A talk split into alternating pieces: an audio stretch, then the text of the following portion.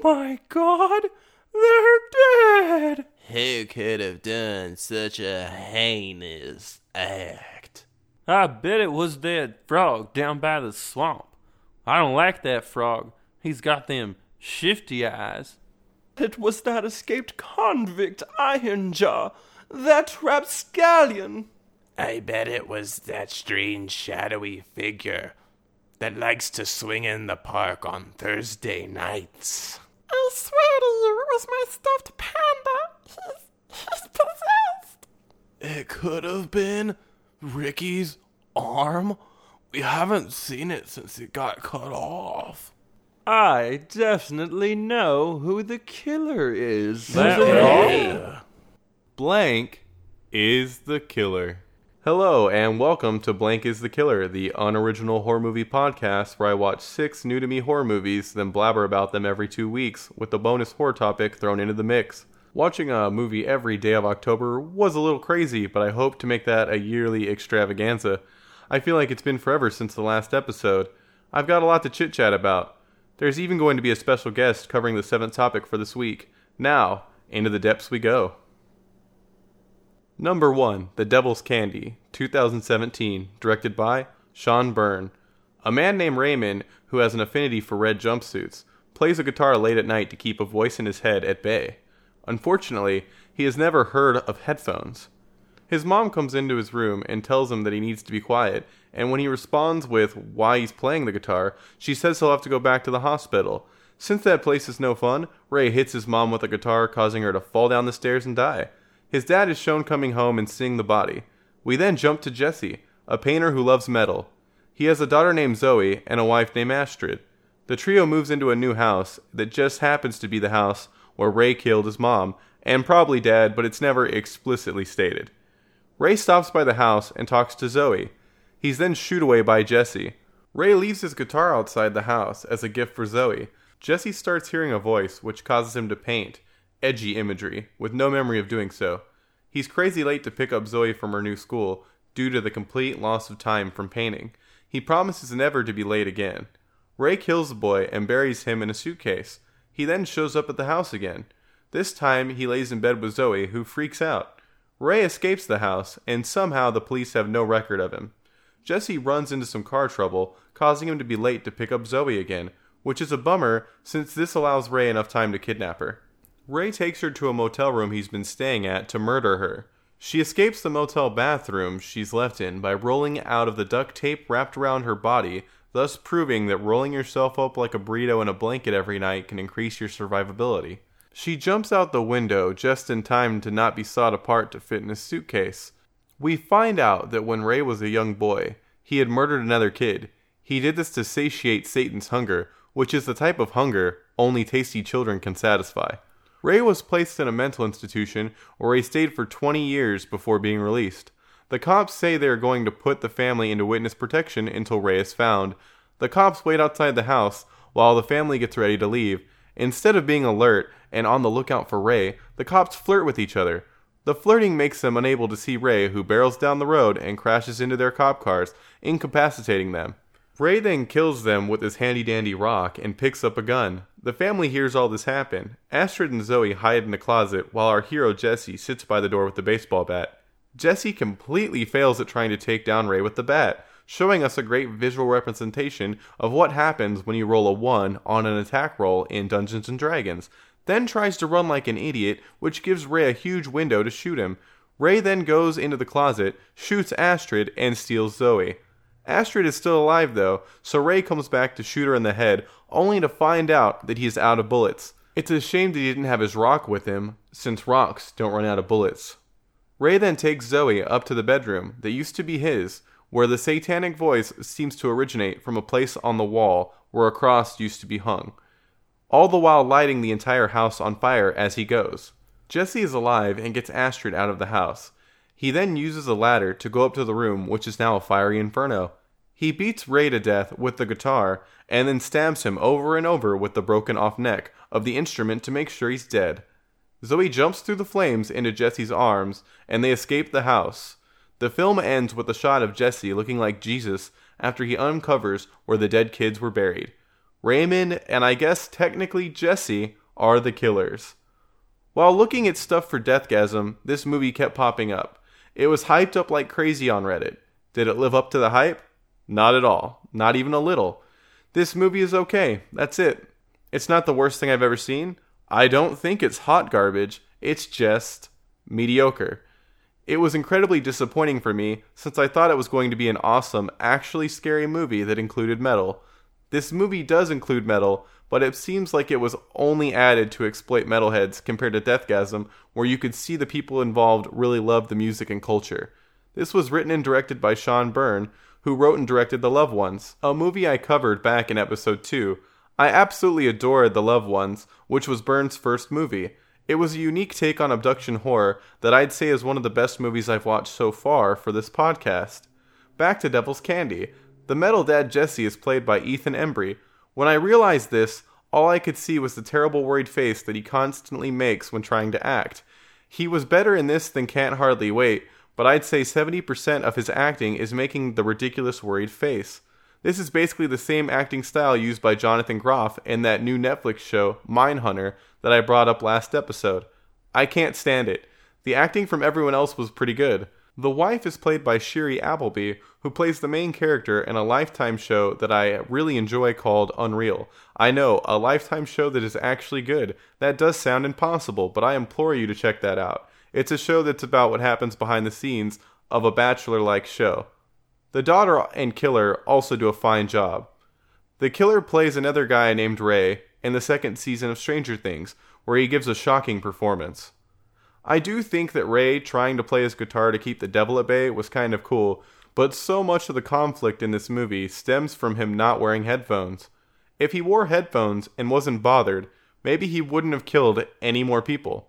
Past Ray, buy yourself some headphones. There's a big painting that the character Jesse completes using Satan as his muse.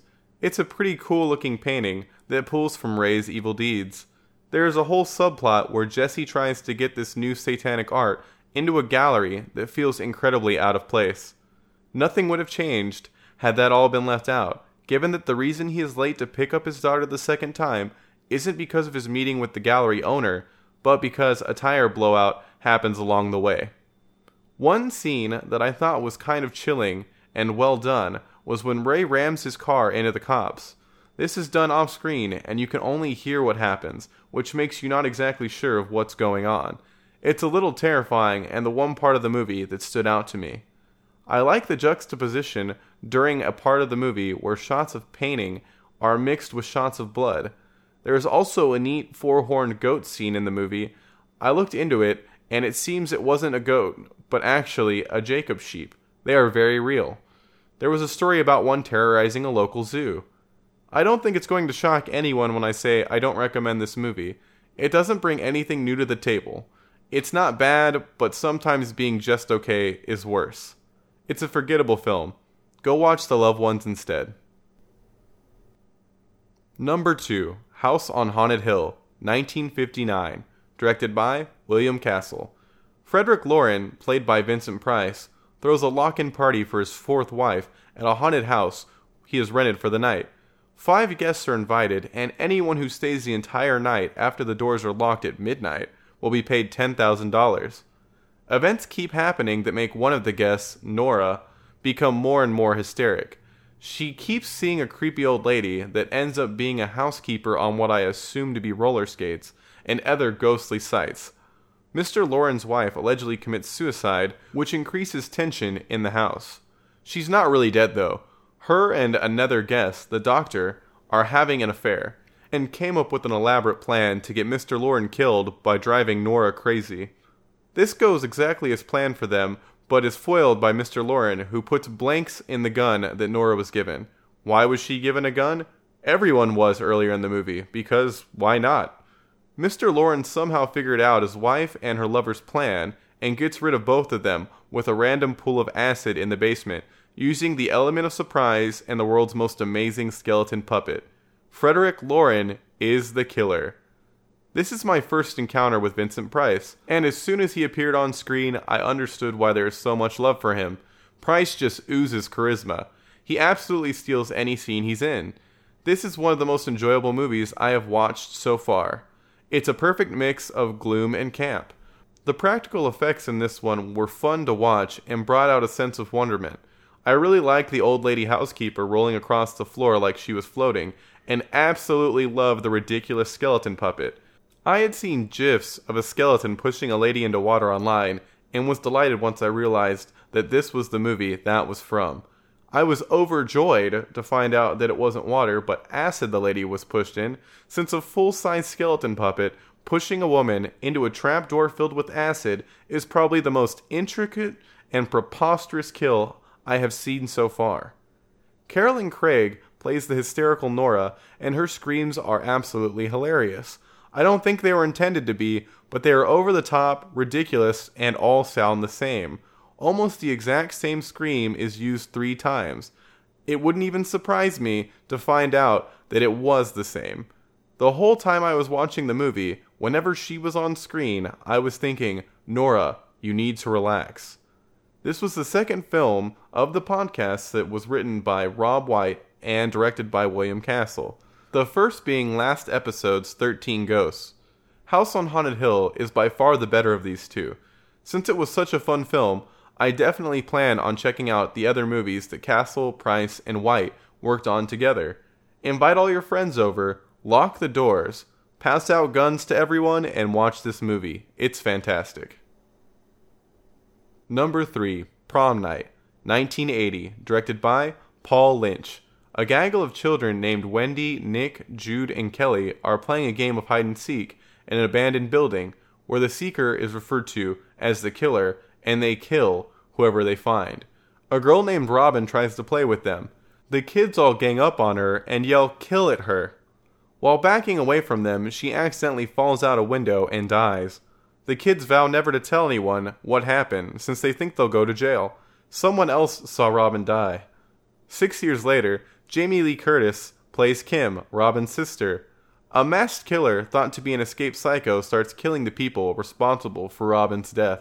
Kim ends up ending the killer's spree with an axe, only to find out that the masked murderer is her brother, Alex. The lack of parental supervision, Wendy, Nick, Jude, Kelly, Alex, and Kim are the killers. That's a lot of people. If those jerk kids didn't want to be considered killers, they shouldn't have yelled kill at Robin for a minute straight before her fall. It might have even been two whole minutes. Jamie Lee Curtis is the lead in this movie. The main reason this movie came to fruition was Curtis. She was all hot from Halloween, and her signing on to this movie was the main reason it was actually created. As always, Jamie Lee Curtis is absolutely fantastic. She seems to be one of the most genuine people in the industry, a huge nerd and a member of the fighting game community. She's attended more tournaments than I have. Quick plug if you love fighting games, check out this new fighting game called Punch Planet. It's reignited my love of the genre. Also, you can now catch your boy streaming on Twitch. Search Bonesaw Baker, and you can watch me play fighting games and other nonsense. Back to it. Leslie Nielsen is also in this. He plays the father character and high school principal. He's not funny at all, which is a shame. I consider him to be one of the best comedic actors of all time. I think the movie could have benefited from a funny Leslie Nielsen even if the rest of the movie wasn't supposed to be a comedy. Everyone loves a kooky principal. Even though those two big names are in the movie, neither of them are the star. Who else could it be, you must be asking? The star of the movie is disco. Disco? Yes, the genre of music disco. There are equal parts disco and death in this movie. We get not one, but two segments of Jamie Lee Curtis showing off her best disco moves. In the second of the two, I think we get at least three whole minutes of dancing. If you love disco, this movie has the soundtrack for you. The music was composed by Paul Zaza and Carl Zittrer. Knockoff disco songs of popular hits of the time were recorded for the movie since the publishing rights of the actual songs were too expensive given the budget. The tracks were so close to the originals that there was a copyright lawsuit for $10 million. They settled out of court for 50,000. The soundtrack was only released in Japan. If you happen to have a copy, hang on to it. They are pretty rare. Speaking of disco, There is an amazing line of dialogue in this movie. Nick is taking forever to get ready, so his dad tells him, For a guy so fast on the disco floor, you sure are the slowest. This is one of the most ridiculous things I have ever heard. I love the wholesomeness of the dad giving his son disco props. There's a nerdy character that goes by Slick in the movie who has a sick van. He picks up Jude, who is much more attractive than him, and they end up going to prom and doing other things later on in the night. Slick is an incredibly likable character who ends up dying because of his proximity to Jude, unfortunately. There is a crazy sequence where Slick is trying to get away from the killer in his van, and somehow he just can't shake the killer. It's a long, ridiculous scene that ends with Slick driving off a cliff and dying in a fiery explosion. You flew too close to the sun, Slick. Speaking of odd couples, Nick, one of the kids responsible for Robin's death, is just nonchalantly dating her sister Kim. I don't know about you, but if my actions had gotten someone killed, I don't think my next move would be to date their sibling. An interesting part of this movie is Kelly's death. Kelly is the virgin character of the movie. As most of you know, one of the cardinal rules of slashers is virgins never die. Kelly and her boyfriend are about to do the deed in a locker room, but she decides not to go all the way, thus remaining a virgin. Right after this decision, her boyfriend leaves the locker room and Kelly is murdered. Props to you, prom night, for breaking the rules.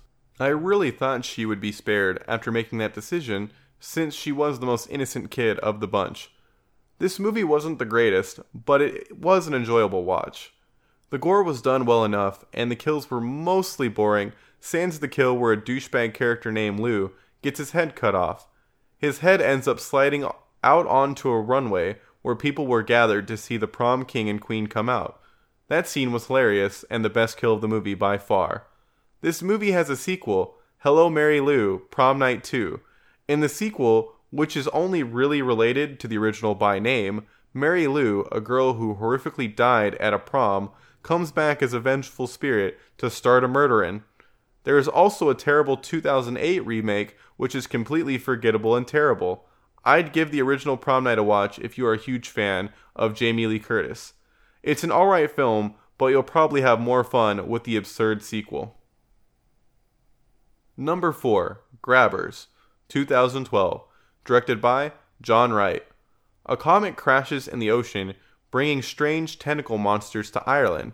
Two guardians of the peace, O'Shea, an alcoholic who's been in town for a long time, and Lisa, the out of towner that decided to take on more work instead of vacationing, start piecing together what is going on after dead whales and people start popping up. The culprits are found to be terrible monsters. The duo eventually realize that the monsters need blood and water to survive, and that a drunk person's blood is poisonous to them. The duo gathers the town in a pub during a storm to try and keep everyone safe from the Big Daddy monster. The plan doesn't go incredibly well, so O'Shea and Lisa kite the monster to a construction yard where they trap it and blow it up. This saves the day, but we're shown that eggs left by the creatures will hatch soon. Grabbers are the killers. When this movie had a Wilhelm scream in the first five minutes, I should have known what to expect. Surprisingly, I haven't noted this scream in any other movies I've watched so far. It may have been in some of them, but this is the first time it stuck out enough for me to get on my soapbox. The Wilhelm scream is not funny in any way. If you put a Wilhelm scream in your movie, you are lazy and unoriginal. If you don't know what a Wilhelm scream is, it's a stock scream that is put in a lot of movies. It's said to be put in as an inside joke, but that stopped being funny decades ago. Instead of putting in that terrible, overused garbage, just have whoever is making the scream record a brand new funny scream. You'll freshen your movie up, and hey, it could be something that people remember and love, like that terrible scream from Wes Craven's New Nightmare. Rant over. This movie had an interesting concept that I think could have been really funny stay drunk, stay alive. That makes my brain figuratively explode with ideas of funny scenes and scenarios. I have no idea how the idea wasn't capitalized on in this movie. Maybe the concept was thrown in after the script was practically finished. I just picture a scene where a heavily intoxicated character throws up on a monster among many other drunken hijinks. It bummed me out seeing such a good idea squandered. There is a completely forced romance in this movie. O'Shea is presented as an alcoholic, jealous douchebag of a man. He doesn't really have any redeeming qualities. Sure, he helps fight against the alien monsters, but that didn't make me like him any more. Lisa is an overachiever, workaholic, but a good person. They have negative chemistry together. The romance literally adds nothing to the story. Maybe if they wasted less time on this dumb love side story and more time on wasted people messing around with monsters, this movie would have made its way into the recommendation pile. The acting isn't bad. The CGI is passable. I would have preferred more practical stuff, but understand that it would have probably been a lot more expensive in this instance. They did make a practical version of the female grabber, which was really cool to see and very well done. The gore in this movie isn't bad, but a lot of the deaths are off screen due to the monsters grabbing people with their tongues and pulling them out of frame. Standout deaths and gore applications are a scene where a lady gets pulled into a chimney and O'Shea getting hit in the face by a severed head. For a comedy movie, I wanted a lot more laughs. There were three scenes I found humorous one in which they stomp one of the monsters to death, and the other two are about weapon choices. This was a really mediocre film with a lot of shaky cam and not enough comedy. Pass on this. Number 5. Henry, Portrait of a Serial Killer, 1985, directed by John McNaughton. Henry is a drifter that kills people in different ways without much motive. He is staying with a man named Otis. Otis's sister Becky comes to Chicago to stay with them. Henry and Becky become friends, kind of. Henry teaches Otis to kill. Otis attempts to rape and kill Becky. Henry kills Otis, disposes of the body, and goes on the road with Becky. Henry then leaves Becky's bloody luggage on the road, which probably means he killed her. Henry and Otis are the killers. For the longest time, I thought I had already seen this movie, but was just getting it confused with Behind the Mask The Rise of Leslie Vernon. How I got them confused, I'm not exactly sure, given that Leslie is a comedy mockumentary. Are all mockumentaries comedies?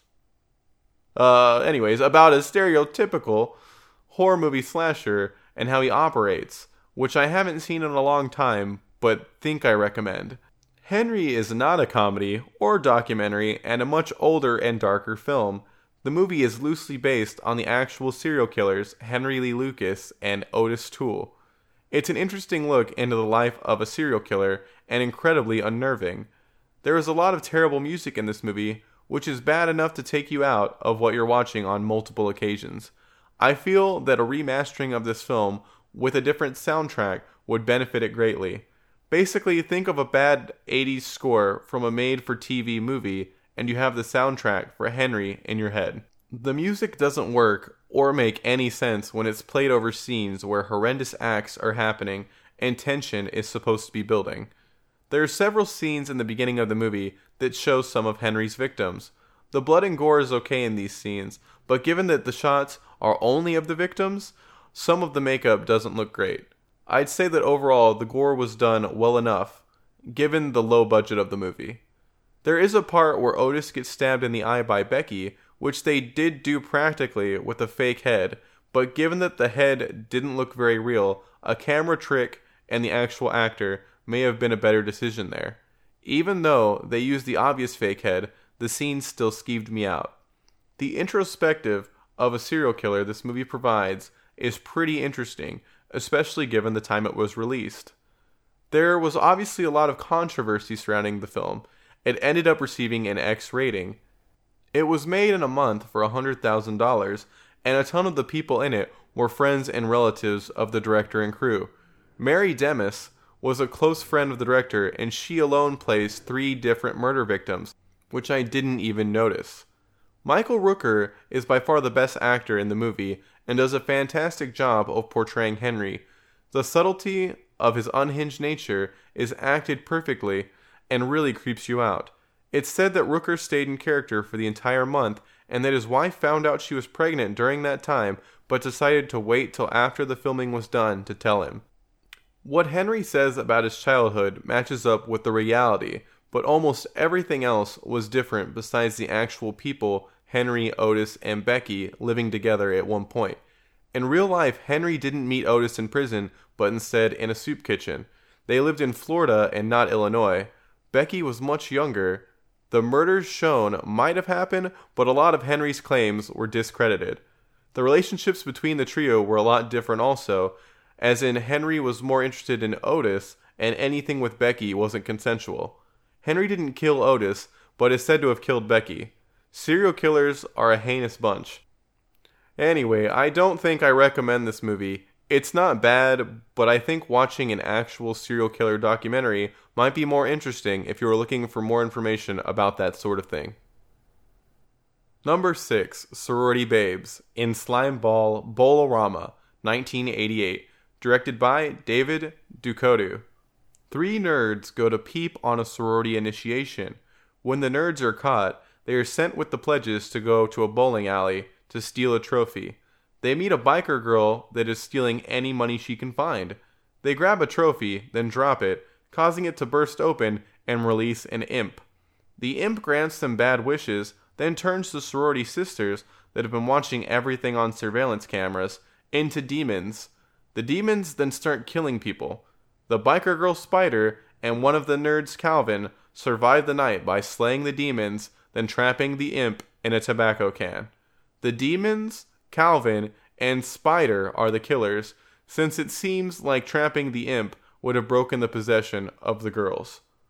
Let's just start right off by saying there is an imp character that is a puppet in this movie, and it looks like absolute garbage. I know, I know, Josh, you've never seen an actual imp. How do you know that they don't actually look like garbage puppets? Let's call it a gut feeling.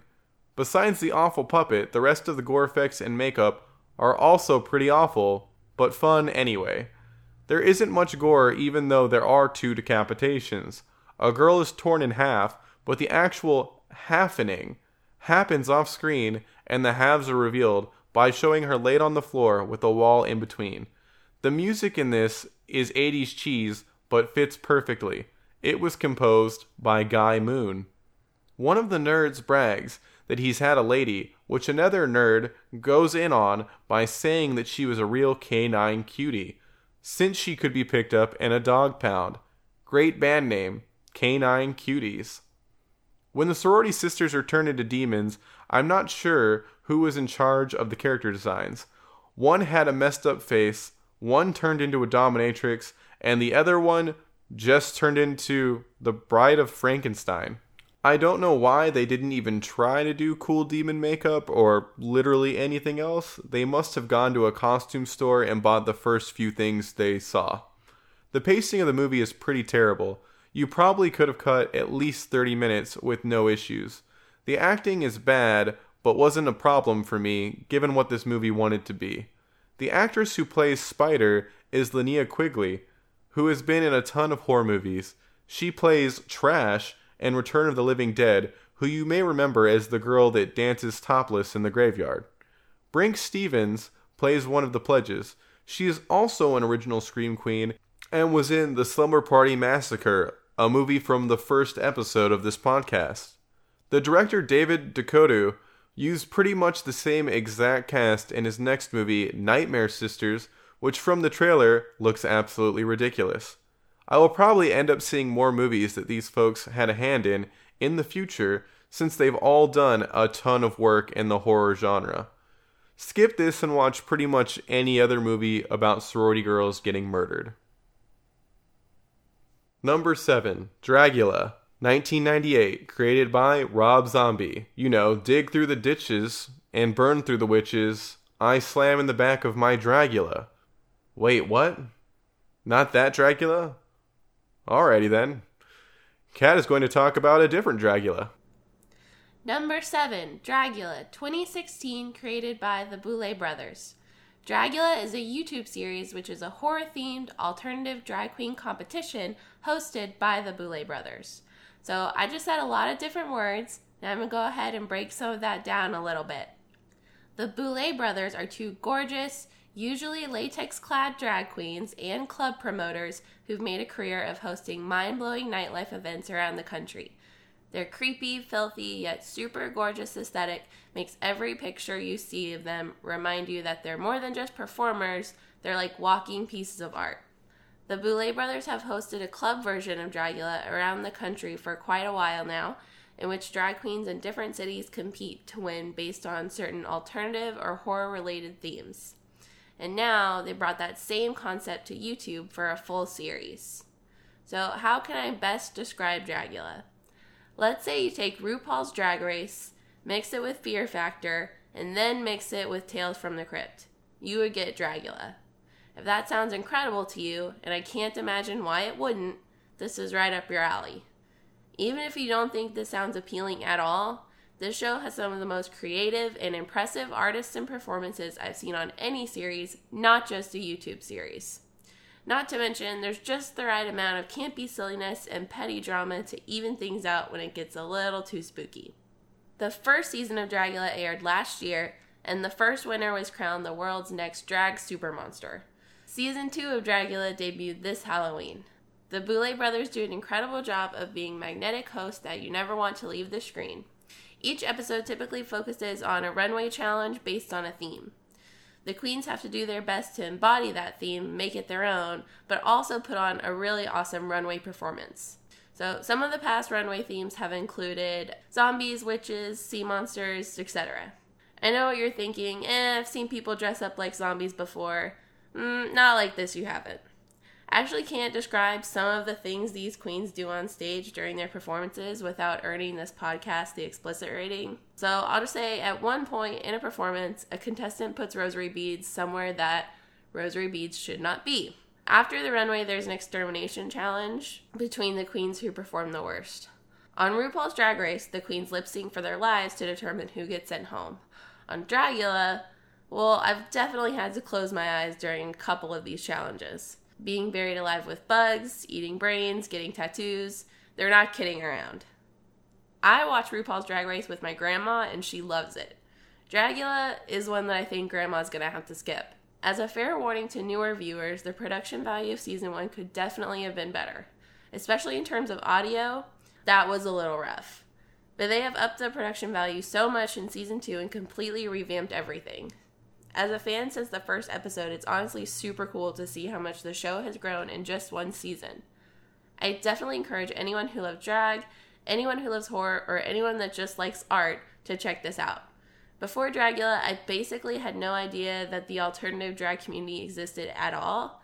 And since Dragula, I found a lot of cool artists both online and in my local community that are part of this like alternative drag scene. For the incredible production value, aesthetic, and general effort that goes into this show, it honestly deserves so many more views than it gets right now. And I hope as it grows and gets more popular, these artists will have more resources and the show will just get cooler and cooler. Also, as a side note, I really need people to talk about this show with, and the only person I can talk about it right now with is Josh, and it's just not cutting it. So please watch it. Wow, what an episode. Thank you to my special guest, Kat, for her coverage of spooky drag queens. I'd like to have some more guest spots in the future, so if you got a horror related topic you want to babble about, just let me know. Again, big thanks to Sticker Fridge for hosting this podcast on their website and iTunes. Check them out for more great podcast and video content at stickerfridge.com, the YouTubes, or iTunes. Let me know what you think of the new format, the audio quality, or absolutely anything. I'm always open to feedback. If you want to watch a movie with me, think about it real hard and I'll appear. If you reach out in a comment or something and arrive at my door, catch me in your ears again in two weeks. New episodes should be up on YouTube and stickerfridge.com on Sunday, November 3rd, but iTunes might take a little bit longer. iTunes subscribers should get it Sunday night though. Till next time, stay spooked. Has anyone seen my tambourine?